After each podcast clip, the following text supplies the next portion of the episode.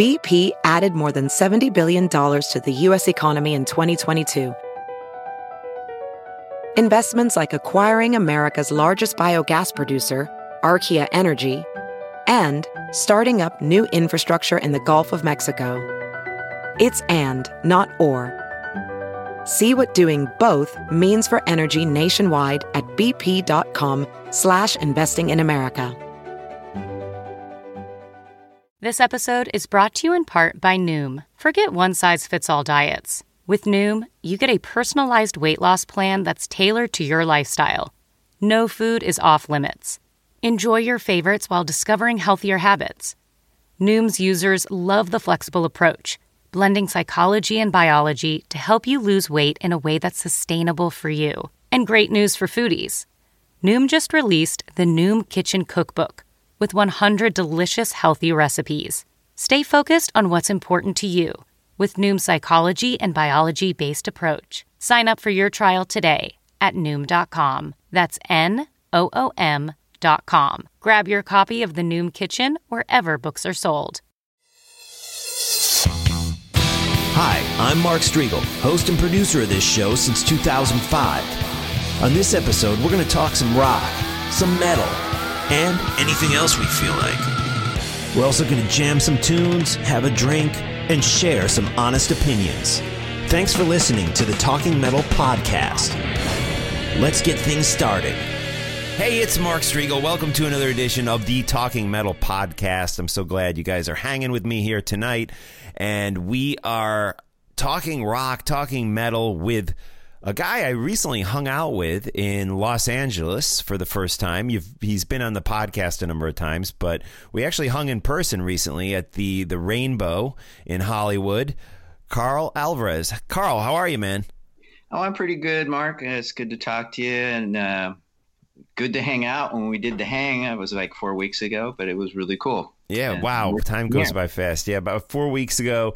And just so the listeners know who you are, you are a long-time hard rock metal fan.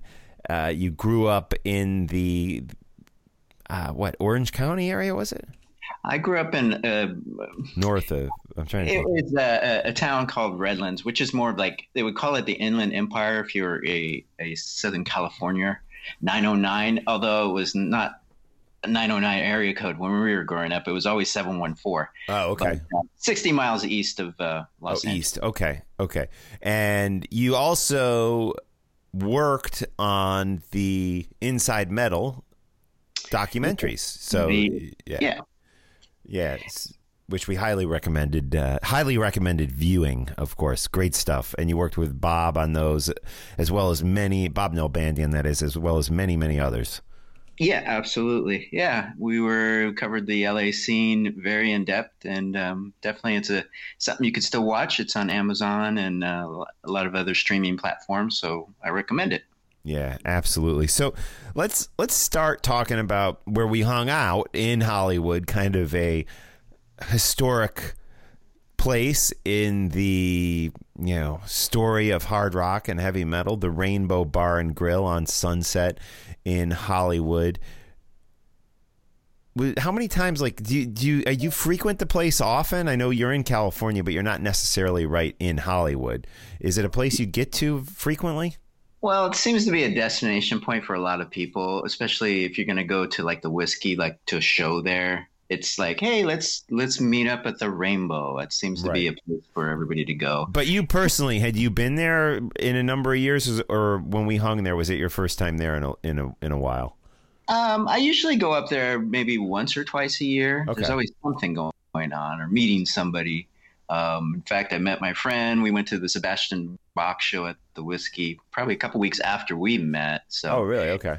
It's a definite, you know, place to to meet up and you know get a pizza, grab a brew, whatever, see the scenery, hang by the fireplace, whatever, you know.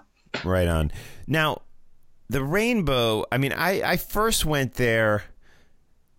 The first time I went there was probably like 2000- uh, no, yeah, the first time I went there was like 2001 or two, probably 2001. Um, and I've been there many a time, many a time since. Uh, when I say many a times, I mean you could probably count them all on on one, maybe two hands. But um, I feel like when we were in there, the vibe was a little different than what it, I remembered it being like the first time I went there back in in 2001, which it seemed a little crazier back in 2001. Have you noticed the vibe of the place change through the years? Yeah, you know, it, it, it, a lot of times it depends what time of week you go to. Like okay. the weekend was just going to be a, a circus of different people coming through there. It's just like, like a big it's a big destination spot. I mean, people that come to LA, they they're the rock people or they're clubbers or hanging out on Sunset Strip, that's just where people go. So you got a mixture. Like when we were there, well, it was a Friday night. Um, there was just a mixture of like tourists and out of towners and locals. You just get a mishmash of just about everybody there. You know, it seemed I mean, it seemed like a tame crowd to me though, because I remember when I was there in 2001, like I, I swear to God, people were fucking doing lines up up in the upstairs, like just playing in plain in plain view. Like it was it was absolutely insane. The guy was selling ecstasy. It, it was just and people just seemed like they were out of their mind. It seemed like there was a younger crowd there in 2001. Um, and then I was there probably like 2004. I then I did an interview with Slash there in 2007, so I can't really count that experience. But then, yeah, I hadn't been there. I think the last time I was there was actually two that when I interviewed Slash in, two, oh, wow. in December of 2007. Um, and that I can't even judge it because that was just like it, you know they had the room roped off for for Slash. Um, but it, it yeah, seemed like it wasn't as chaotic. Like it didn't seem like it was just like, wow, this is off the hook debauchery and, and craziness when when when we were hanging there. And maybe maybe I'm just older and I, I maybe I wasn't there at the right time or something, but it, it seemed a little more tame to me. Oh, it's interesting. I mean, I've gone there. I mean, I haven't seen the lines, and I'm sure that's happened before. But you know, it's it's, typically not my scene, but I'm sure it happens and it did happen. And maybe there was a phase where it was more of a debaucherous.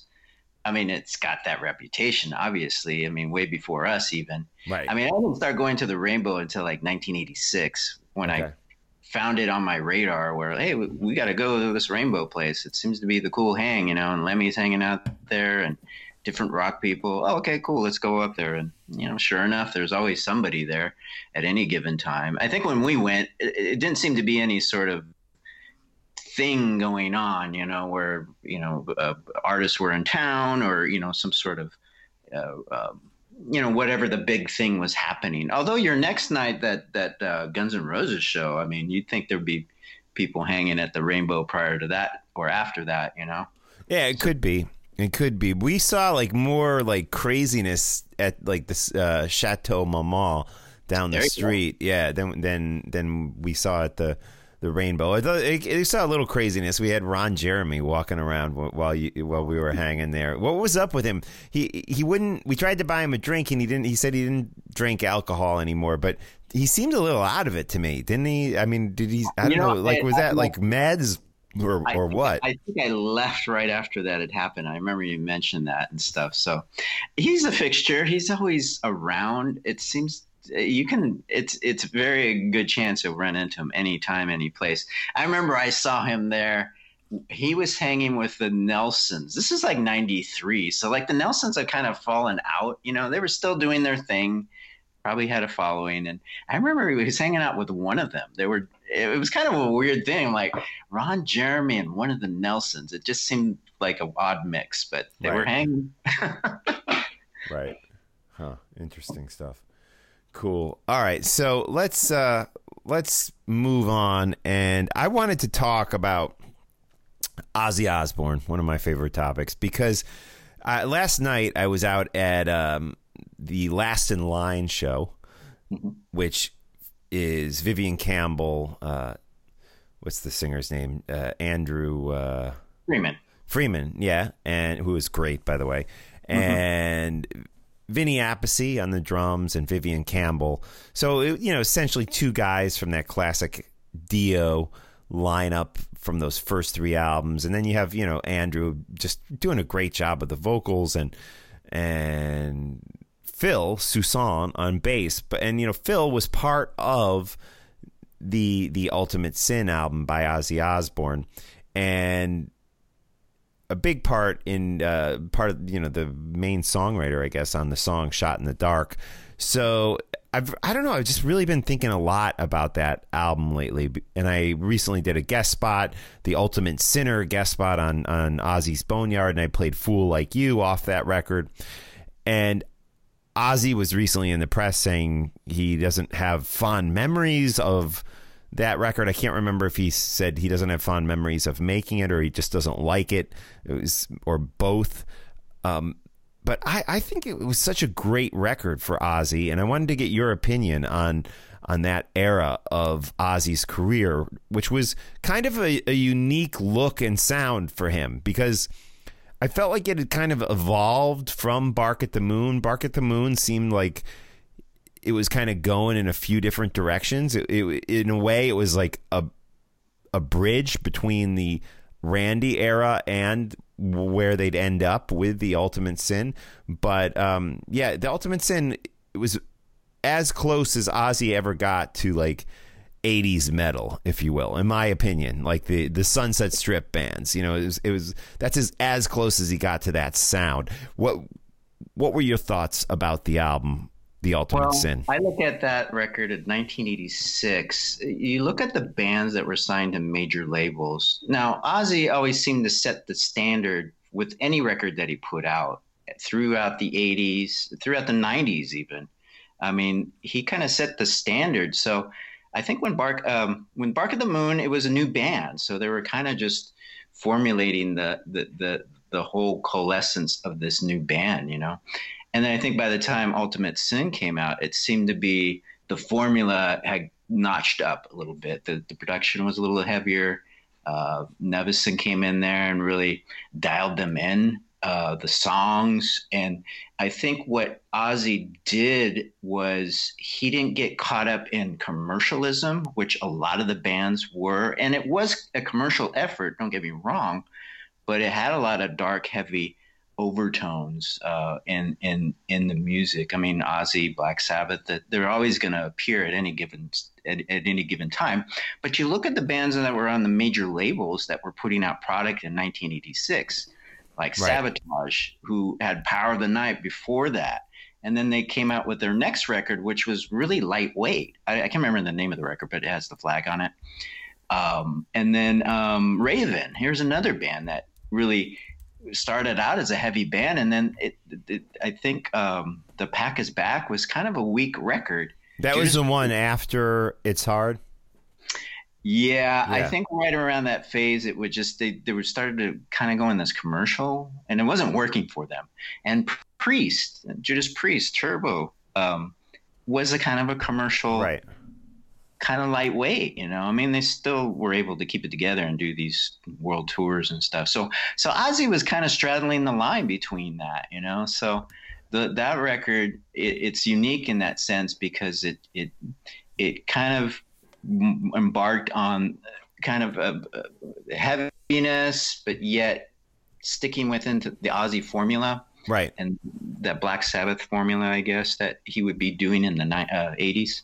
Yeah. So I got those are my thoughts on on that record, and obviously doing the tour with Metallica in the U.S. That you know that's always a smart play. He always got the the bands that were kind of breaking or close to be breaking. Yeah. And it was always different. You know, he always had a different band. Uh, yeah. Uh, warming up, and it fit. You know, it was a it was a good fit. Yeah, and the you know that the Ultimates Sin tour was truly, in my opinion, the introduction um, of Metallica to the world. I mean, a lot of us underground metal fans knew about Metallica at that point, but you know they were still fresh on the uh, the edge of their ma- major label push at that point. It was an amazing break for them. But I remember, and I think I probably told you this before on, on a previous episode that you were on, that when I was at that show, there were a handful of people I saw that in Chicago, Metallica opening for Ozzy in 1986. There were a handful of people that were, you know, like left after Metallica played, you know, and we're hmm. making a big thing about I'm not staying for Ozzy. I oh, Metallica, you know, that's it.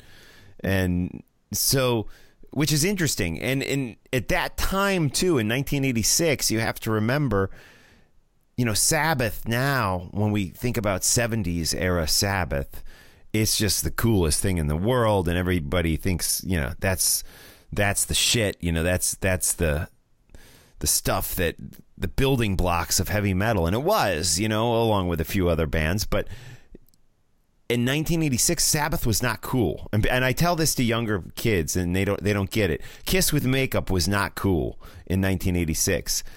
That was like, oh, that laughable 70s stuff, you know. It, it just that cheese ball stuff from the 70s. We don't like that. You know, that's not that's not where we're at now. So so being seen as it's it's kind of dirty dirty biker biker motorcycle right. crew kind of stuff. That's that's old. yeah, yeah, yeah. And and it wasn't until the 90s that both makeup era Kiss and um you know Sabbath or maybe the, even the I would say the late like 89 1990 is really where where we started being able to accept certain bands from the 70s where there were other bands that never really went out of style like i mean you could say the eagles even though they had broken up led zeppelin you know those bands were still cool throughout the the 80s i mean fm radio was embracing them and playing the shit out of Led Zeppelin through the 80s, even though Led Zeppelin didn't exist. The same with the Eagles, even though the Eagles didn't exist at that time, you know, and they were still you know, championed by the rock stations and, and people who were controlling the the rock magazines and media and stuff where where honestly Sabbath and Kiss weren't until things turned the corner and, and you know Alice in Chains and Pantera and stuff started saying no that was the cool shit you know that was that was the, that was the great shit and then you know suddenly Paul Stanley was like, "Well, you know what? We're going to start playing more than three or four songs from the makeup era in the set list." And and you know, Ozzy started when bringing back War Pigs into his set list, and whereas for years Ozzy was only doing Iron Man and Paranoid and a little bit of Children of the Grave, you know. So it was like it was it was interesting, yeah. So but but that was a real interesting time for Ozzy, and to me it was the the closest he got to really embracing the Sunset Strip and 80s metal look and sound. And and I loved the album and I thought it I thought it worked terrifically. Well, and it, it was a good selling album. In the MTV era, obviously right. that uh, you know shot in the dark video was really kind of a visual and it kind of culminated that like you said like the Sunset Strip kind of thing when Dweezil Zappa being in the video, and it just kind of had a lot of all the elements. And you know, right. sometimes when you spread things out so far out in the realm, people kind of lose focus of what it's all about. But with Ozzy, it seemed to be always a, a, milestone with every record that he came out with, and it seemed to be like. In 1986, that was kind of the milestone record as far as the commercial metals scene goes. Yeah. So on that note, let's uh, get into some music off that record. The record, of course, side one was The Ultimate Sin, Secret Loser, Never Know Why. Thank God for the bomb. I mean, I love all these songs. Never, never I was so so on. The side two, Lightning Strikes, Killer of Giants, Fool Like You, Shot in the Dark. I mean, God, what a side two. Epic. I mean, those songs are are epic. Uh, Fool Like You is a song I recently did on my Ultimate Sinner guest spot on Ozzy's Boneyard on Sirius XM. So let's do another one here on the podcast. This is a song that he played in 1986 when I saw him. Uh, epic Jakey Lee guitars on this. This is Killer of Giants by Ozzy Osbourne.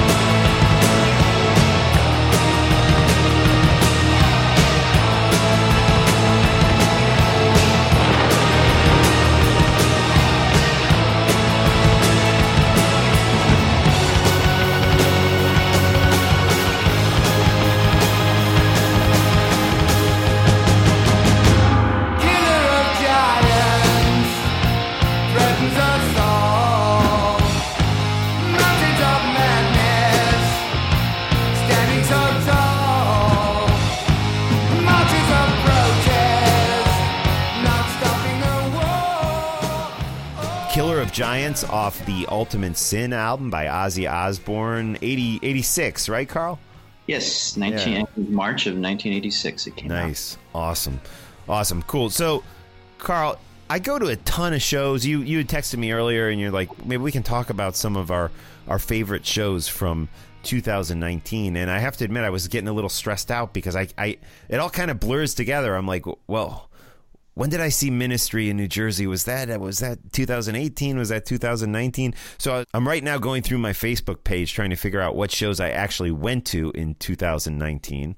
Um, but so let's let's start with you. What shows jumped out for you as some of your favorite concerts of 2019? Tell us the shows, where you saw them, and what you remember about them. Well, this past year seemed to be the the the the year of the bands that are classic that were rolling through. I mean, we had Kiss, which I didn't go see, but the farewell tour. Um, but Judas Priest and Iron Maiden, they rolled through our town or our Southern California. And uh, I, I, I would, I mean, Priest is is always a great show. Rob Halford, amazing. The band's on fire. I mean, Richie Faulkner has really kind of taken the the role of the kind of the the guitarist of of of that band, you know. But uh, the other guy did really well too. I mean, the whole the whole thing of, of Priest, I can always Andy appreciate Sneap, them and yeah. always, yeah, Andy Sneap, and I can just always appreciate it. It just brings everything back home when you really see a show with uh, Judas Priest and stuff. And Uriah Heep warmed up, which I mean, there there's another band from way way way back that still resonates and and you can find some new appreciation for because they they created that thing too, and from England and the hard rock heavy metal they were they were the one of the preeminents. Really, yeah, in, in, my opinion, Uriah Heep. Now, I'm not an expert on the band. I, I have a couple of their records through the years, um, but when you look back at it and you you read what historians like Ma- Martin Popoff, who have really truly studied the the heavy metal movement in our form, I mean, Uriah Heep is one of the architects for sure and mm-hmm. they don't get as much credit as Deep Purple and Black Sabbath and and Led Zeppelin for starting this hard rock movement. But but they were there, and they were definitely an important element in the late '60s, early '70s for taking things to a kind of new level, in my opinion. And I would have to say, I mean, those two bands, Iron Maiden especially, it, it was probably like the best show. I, anytime I've seen Iron Maiden, hands down, it's so good. They're so good. Um, we there was a place they played out here at the Bank of California California Stadium, and right. it's a big new facility that they had made, and uh, the place was packed, sold out, and it was just an awesome show. They deliver every time, so I was really blessed to go see that show. Um, I saw Uli Roth earlier this year. Amazing. Wow, cool. cool. Another, I've, I've never seen him play live. Never seen him play live. Wow.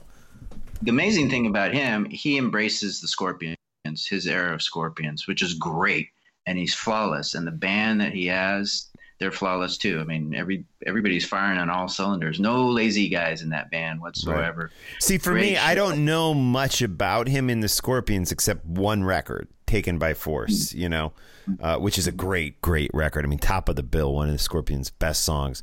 But I, I don't I don't know uh, a lot more about him, and it's funny because as a kid again, this goes back like like I'd see him on the album covers, and I was like, oh, I'm not going to buy that album cover because it's got a hippie on it. You know, he he had that hippie look. You know, in the '80s, I'm I'm dead serious, and I was like, I didn't get into the Taken by Force record until many many years later. Of course, back in the '80s, I loved Love Drive. I loved you know. Um, uh, I'm going blank here. I loved uh, Animal uh, Magnetism, Magnetism, yeah, and you know, I was a big fan when Rock You like the Hurricane, uh, uh, Rock You like a Hurricane hit was all over that album. Uh, big City Nights, and you know, I, just uh, Blackout was a big record for me. So I was all over that stuff. But I, mm-hmm. I, didn't want to buy that record because I turned it over and I saw a picture of Uli Jon Roth and I was like, "What the fuck? It's a hippie. I'm not buying a record with a hippie on it." You know what I mean? And I was. I mean, that's how shallow I I was. But that was that was the '80s, man. I mean, I mean that's that was like people weren't into Sabbath. People weren't into bell bottoms in 1986. That was you know bell bottoms and and Converse sneakers. That that was like the that was like if you wore that that shit, you were you were out of it. You were old man, you know. Yeah, yeah, yeah. So, um, but you, you Lee John Roth. I'm sorry, I went off on a tangent. Good, good oh, show. Right. Great show, phenomenal. That was back in March. He, you know, it's the nice thing about it. I always try to catch the bands that are in the clubs. That, you know, I saw Danko Jones at this dive bar in Long Beach. Great show, phenomenal. Cool. I mean, this guy is just Danko Jones just doesn't get enough credit for. Oh, he's great. He he's great. I, I I love I love his music and think he's so talented. I do have to say it was one of my uh, biggest letdowns for an interview in in the 2019. I don't know. I I just had such high hopes that it was going to be this amazing interview, and I don't know. We just didn't really vibe on the phone. It was fine. There was nothing wrong with it, but there's certain times I interview somebody and there's like just a total connection and the interview flows and I don't know like he and I for whatever reason I, I was sad about it afterwards the interview mm-hmm. turned out fine I think it even got a headline here or there but it was just like I don't know there was no connection but the show was good the show was good phenomenal and awesome. like I said I really like to see these world class bands that can tour the world and play in stadiums in Europe, and they play a, a dive bar in, in Long Beach, California. Right, it's such a great thing. Really, a lot of people there. Party. Um, yeah, it was a fairly packed place. Um, you know, it's it's it's just great. You know, you can walk in there and have a beer and just be home by 11, you know, or by 12 right. and not right. worry about it, you know, right local on. show. Same with Fu Manchu. I saw Fu Manchu back in October awesome show at another dive bar or club in Santa Ana, which is close by us. Um, they're another great band. You know, they just don't they they don't get the, the the the the kudos that they deserve, but they're hardworking, tight as hell, and they do what they do. Their their sound is you know you, it is what it is, and you can yeah. appreciate it. I saw them in 2019 also, and they destroyed so freaking good. Stoner rock at its at its greatest. I mean, you know, the cover of Godzilla, their tune Mongoose. All, they just pulled out all, all the stuff you'd want to hear from Fu, Ma, Fu Manchu. Um, you know, hard driving, riff driven stoner rock metal. Uh, so good, so good. Love those guys. I would have to say my top show though for the year, and it was it only happened out here. It was the Chris Cornell tribute concert. Oh, okay, now, right, right, right. I saw some clips and it was good. Oh, amazing. I think they did a stellar job of the lineups that they had there. And it covered all the bases of Chris Cornell's career. And the people just really brought their own, I guess, take on what Chris Cornell was, but they did it justice. And the concert was really long. It was like four hours but there was not a downtime whatsoever, no boredom whatsoever. Everybody, and apparently this is going to be some somewhere down the line. It's going to be on home video or or it's going to be on okay. one of the Time or HBO. So I think everybody will get a chance. I don't know if it's going to be a condensed version of the concert. Like I said, it was four hours. So maybe tell us some of the people who were a part of the tribute concert. Uh, well, obviously Metallica. They played like five songs. They did some. They reached into some old Soundgarden songs, and you know, um, obviously if you're really sub pop uh, uh, Soundgarden, or probably it could have been the SST stuff. They were never on Sub Pop. What am I saying? Yeah, the old SST stuff. They they ended up playing, I think, two old uh, um, SST catalog songs. So it was really kind of cool, you know. They just kind of brought it uh, to the thing. Um, Miley Cyrus, that was a weird kind of thing. I'm like, ah, is this really going to work? And she bombed kind of on the first song that she did. I can't remember what she did or who she was with because it was different, different constellations of really high profile artists that were performing. But the second song she did, and I can't remember what it was, she killed it. She really killed it. I was really really impressed. Uh, I saw a clip of her doing uh, the Temple of the Dog song, right? Say hello to heaven. Yeah, yeah. I think that could it. And I yeah. thought it was good. I thought, I mean, you know, it's like she. okay, I get it. It's Miley Cyrus, and you know, a lot of old school hard rock guys and heavy metal guys aren't gonna even give her a chance because of her Disney past and you know poppy past and stuff. But I, I there's something about her that I like. I, I, have to say, there's something real about her. And I, I saw her doing that song, uh, Say Hello to Heaven by Temple of the Dog, a clip of that, and I was quite impressed. And I've seen her like do Pink Floyd stuff, and I've seen her, you know, rocking the Metallica uh, and Iron Maiden shirts and stuff. And I get it, you know, she's a pop star, you know, and she does pop music. But I don't know, I, I, I like it that she seems to have a true respect for rock. And i don't think it's a poser thing like where she's just wearing an iron maiden shirt. I think she actually and she said it that she likes the band. I think she has an appreciation for classic hard rock classic rock like pink floyd and anybody who gets out there and plays the good true rock for a younger generation who is not going to get exposed to it Otherwise, I'm I'm all for. So if Miley Cyrus even though she's a pop star, somehow exposes a younger bunch of kids to a Pink Floyd song or a Soundgarden song or Temple of the Dog song. I'm, I'm 100% in. I think it's great. Oh.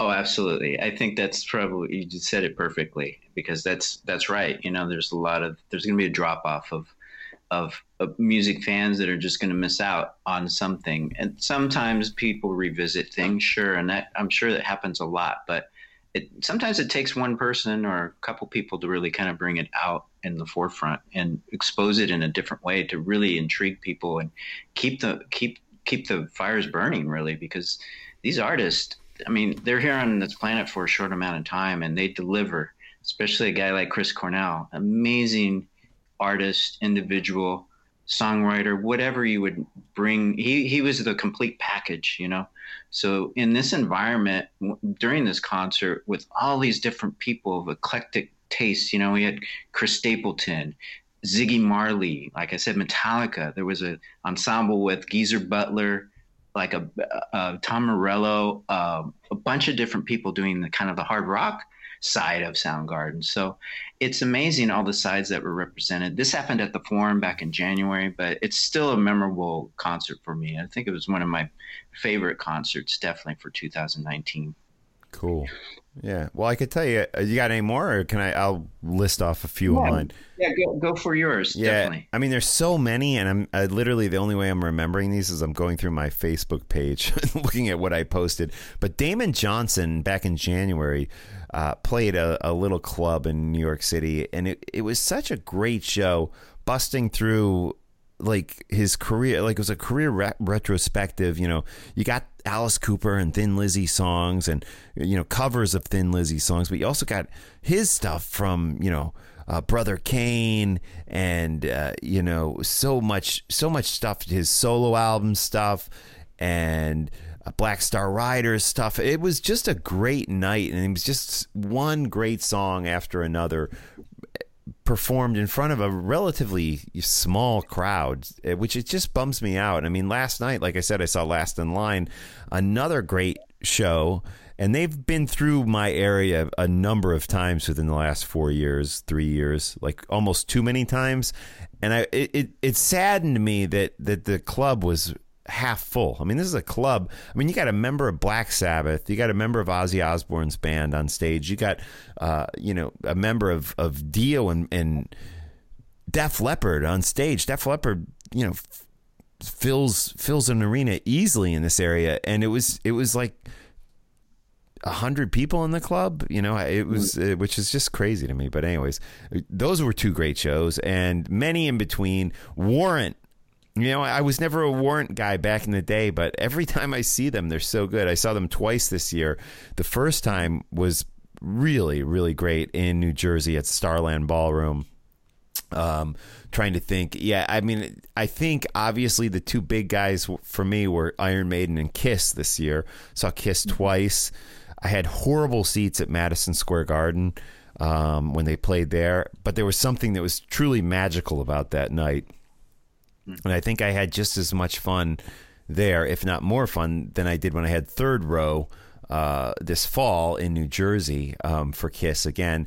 Iron Maiden, I saw this past summer, and there's something religious like mm-hmm. whenever I go see them, and, and this was no exception. Um, saw Ghost a number of times. Uh, they're always a, a, band that I love.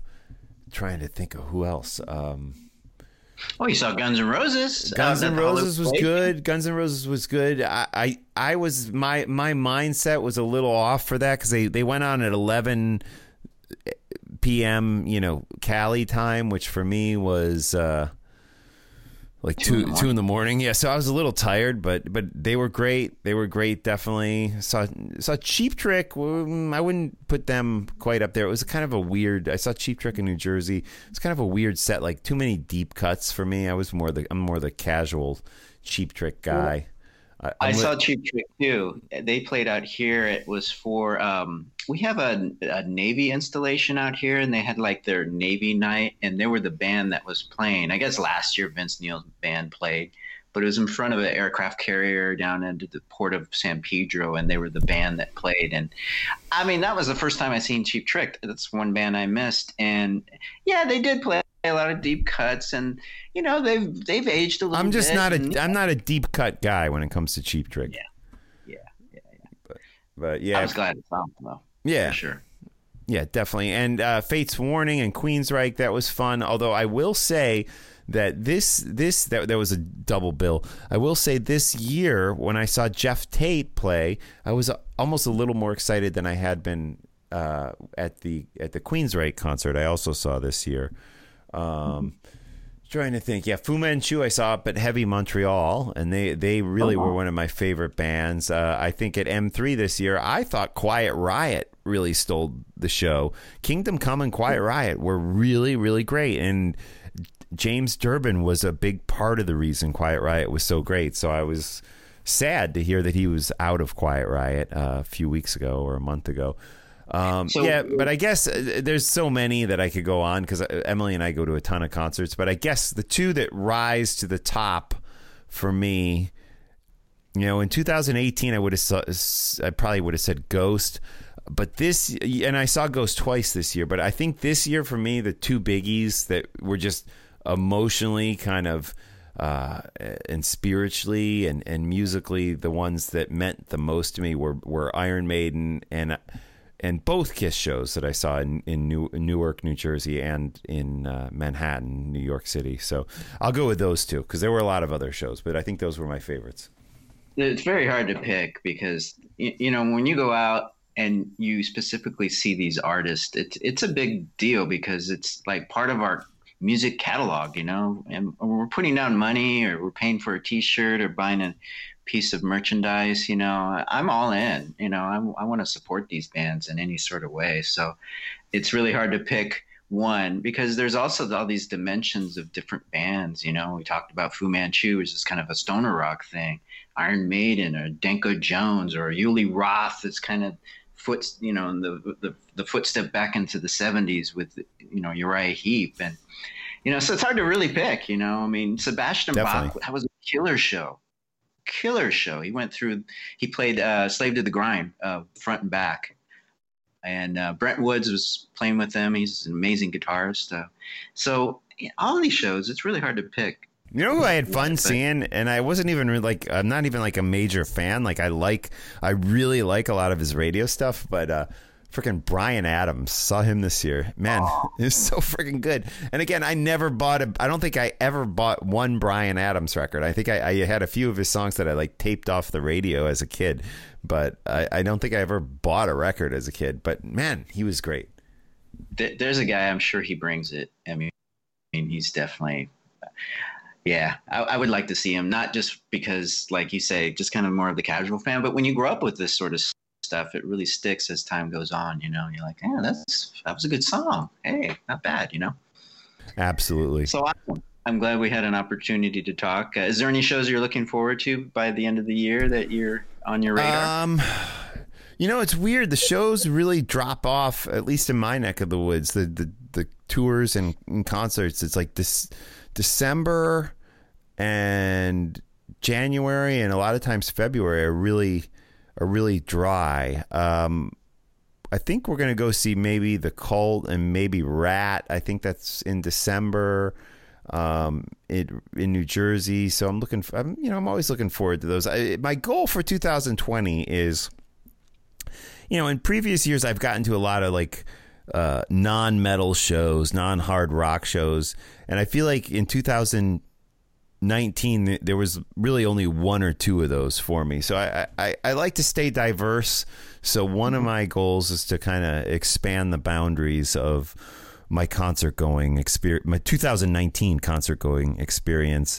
um, in 2020 but i'm always looking forward to heavy montreal i'm always looking forward to m3 um, what else? Ozzy Osbourne is on the calendar. The makeup show at the Garden. Looking forward to that. I have really good seats for that and I don't really know right now what other shows I have tickets for. So, so I don't know. I'll have to get back to you on that one. Okay, no worries. Yeah. Uh, what about you? Some good. we have some good ones. We got a King Diamond uh, Uncle Acid show at, uh, in December. Okay, cool. I like really Uncle cool. Acid, by the way. Good stuff. I think I played a track of theirs on a previous episode here. Had you seen them before? I have not. No. Good band. Good band. I, yeah. They're they're really good. Uh, we have Slayer. It's kind of closing out at the Forum out here in November. Uh, High on Fire with Power Trip. It should be a good show. It's out here at the Observatory in Santa Ana. Cool. Uh, Dark Angel, um, not Dark Angel, Death Angel at the, Death the Whisky. Angel, right.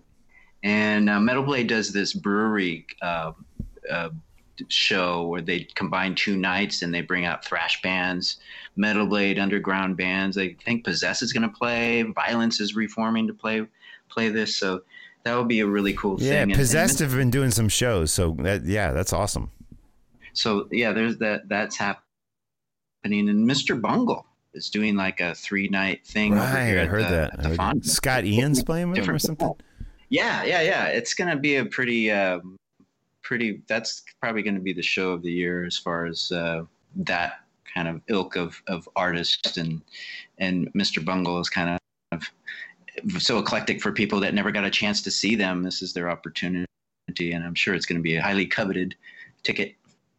So yeah, I, I guess Absolutely. I'll probably see at least three of those shows. awesome, cool. Yeah, I never seen Mr. Bungle. I saw like Tomahawk and some of Mike Patton's other stuff, uh, Fantomas, but never saw Mr. Bungle. So, all right, Carl. Well, I have to wrap it up and go to bed. So it is. Yeah, uh, too long, but hey, yeah. good talk you do. I'm glad we caught up, and uh, yeah, we'll, yeah, we'll do it sometime in the future. Yeah, absolutely. It is Sunday night. We are recording this just for the for the record on November 10th. I, I hope to post it on the 12th.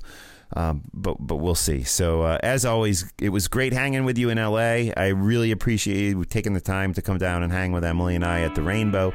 And as always, thank you for joining me here on the Talking Metal podcast. Great talking to you, Mark. We'll talk to you soon. All right, cool. And to take us out, we're going to do a little Iron Maiden. This is going way back. Let's hit some uh, Paul Di'Anno era Iron Maiden. This is Murders in the Rue Morgue.